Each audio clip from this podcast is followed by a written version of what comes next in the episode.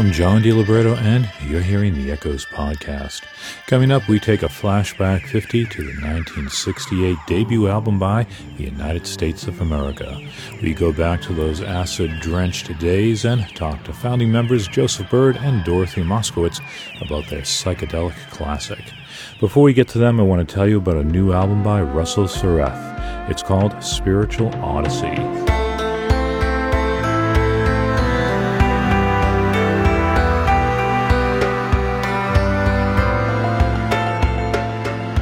Russell Sareth creates a contemporary New Age music that chronicles a spiritual journey.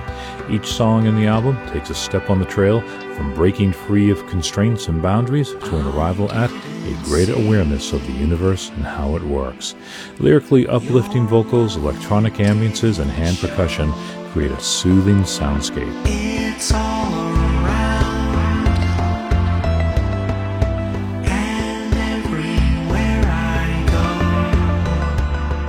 Russell Sareth's Spiritual Odyssey is available from Amazon, iTunes, and other retailers. And now, the trip begins with the United States of America. To open up the uh, first Monterey International Pop Festival, we'd like to give you the Association. Joseph Byrd has had many life changing experiences. One of them was the Monterey Pop Festival in 1967. Because the Monterey Pop Festival established that Ravi Shankar and Hugh Masekela and the Grateful Dead and the Mamas and Papas were all elements of what was now rock. So there was a total eclecticism, and that meant that my palette of possible sounds was infinite. And what the only thing that wasn't present at that time was electronic music.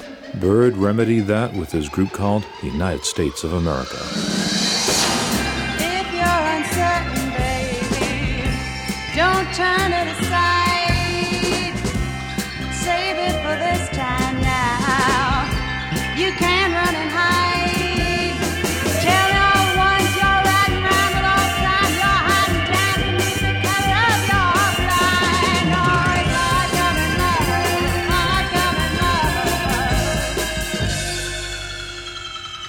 United States of America only released one album and it barely dented Billboard's top 200 in 1968.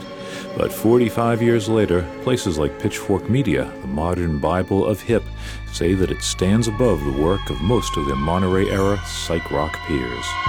Do you remember what you said and did a thousand years ago? Where is yesterday? Born in Louisville, Kentucky in 1937, Joseph Byrd walked out of Stanford University with his master's degree in 1960, moved to New York, and dove into that city's avant garde scene. He was part of the city's most extreme art movement. I was a member of Fluxus, which considered itself to be very radical socialist art movement and which related to Dada, he hung out with La Monte Young, the father of minimalism, tagged along with John Cage in the creation of Atlas Eclipticalis, and studied with Morton Feldman. The first performances of Byrd's own compositions were in Yoko Ono's loft.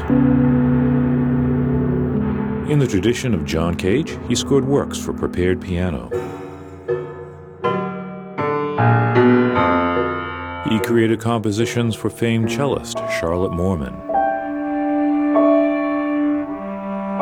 Joseph Byrd made music by letting the air wheeze out of balloons. That last one isn't a joke, according to cellist Clarice Jensen. Joseph was so um, specific about what to do with the balloons and what kind of pitches we could make. We couldn't make any sort of fart noises. You know, we couldn't do any glissandos up or down. It was not meant to be humorous whatsoever. Several of Joseph Byrd's compositions have just been released on a CD called NYC 1960 to 1963, many of them performed for the first time ever by the American Contemporary Music Ensemble, or ACME.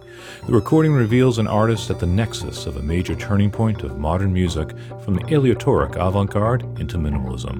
Cellist Clarice Jensen, speaking from a tour bus in the Midwest, is the artistic director of ACME. You know, it was something that, that was typical of the time, but, you know, obviously a voice that, that is unique and that hadn't been, been performed or heard.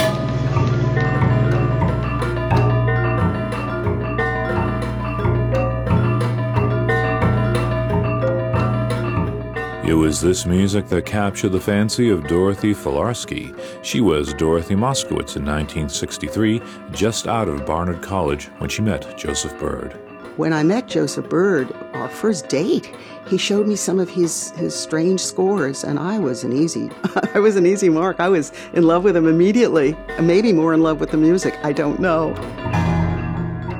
The couple moved to California so that Byrd could pursue a PhD from UCLA. There he founded the New Music Workshop and produced Happenings.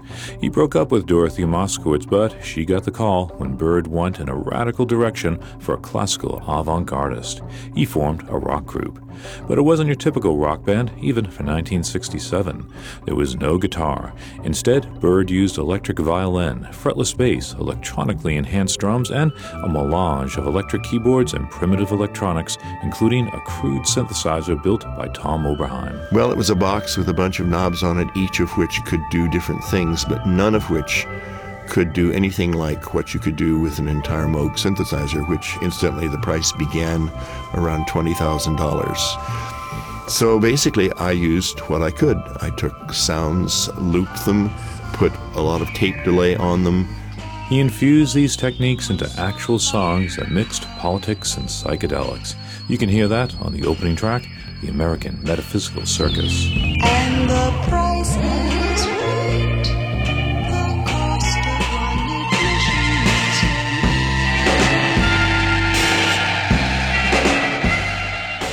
That song sets the stage for an album that might be the best audio example of the psychedelic experience. By the time I left New York, I had taken almost every drug there was. La Monte Young, um, one of my contemporaries in New York, had a bunch of pills and he said, Here, take one. And I said, Oh, okay. And I took it. After the, the experience, I said, What was that? And he said, Oh, I call it witch's brew. For Byrd, LSD was not always a pleasant experience. Lying back and enjoying the pretty colors was not how I experienced um, hallucinogenics. I experienced them as being edgy and dangerous and scary. Coming down, it comes to mind specifically. We are actually talking about an acid trip and its aftermath.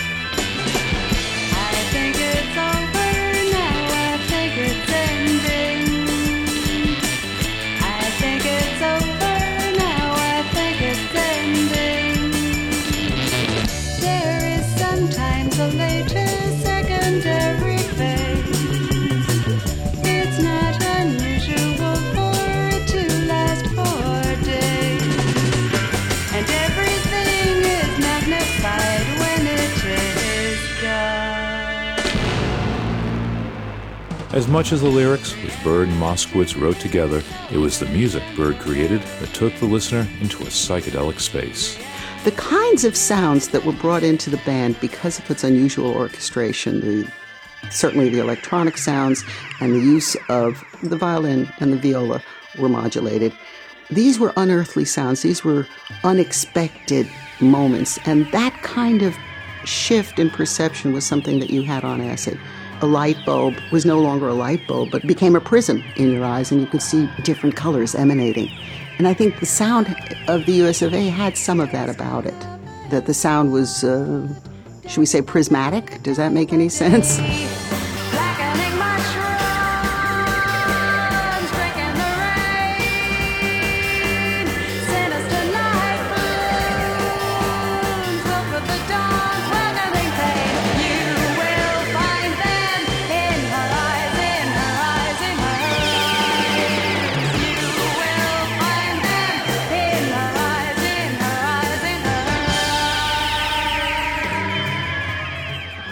United States of America broke up after only one album, and it didn't end well. The dissolution of the United States of America.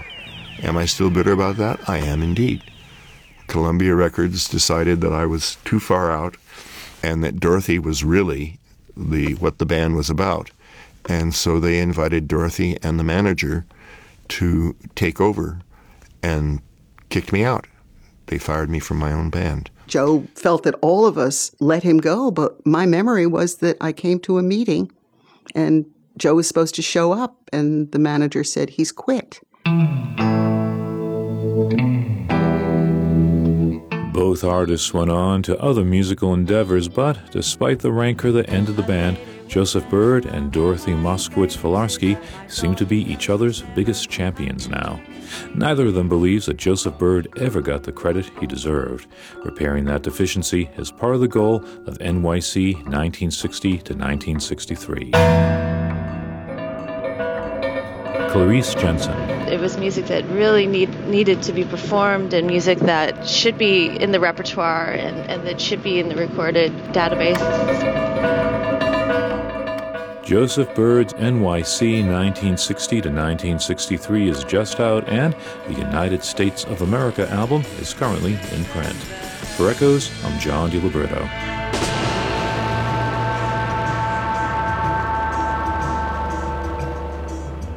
Next week on the Echoes podcast, we take another trip to the past, this time the 1980s and the electronic trio, the Nightcrawlers. Their cassette releases have just been collected on vinyl and CD for the very first time. We'll have an interview with the band members who took DIY into space. Be sure to subscribe to the Echoes podcast on Apple Music or your other podcast source and spread the word. Drop a review.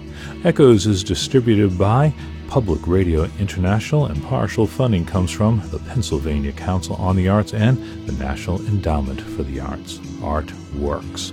I'm John DiLiberto. Thanks for spinning up the Echoes podcast.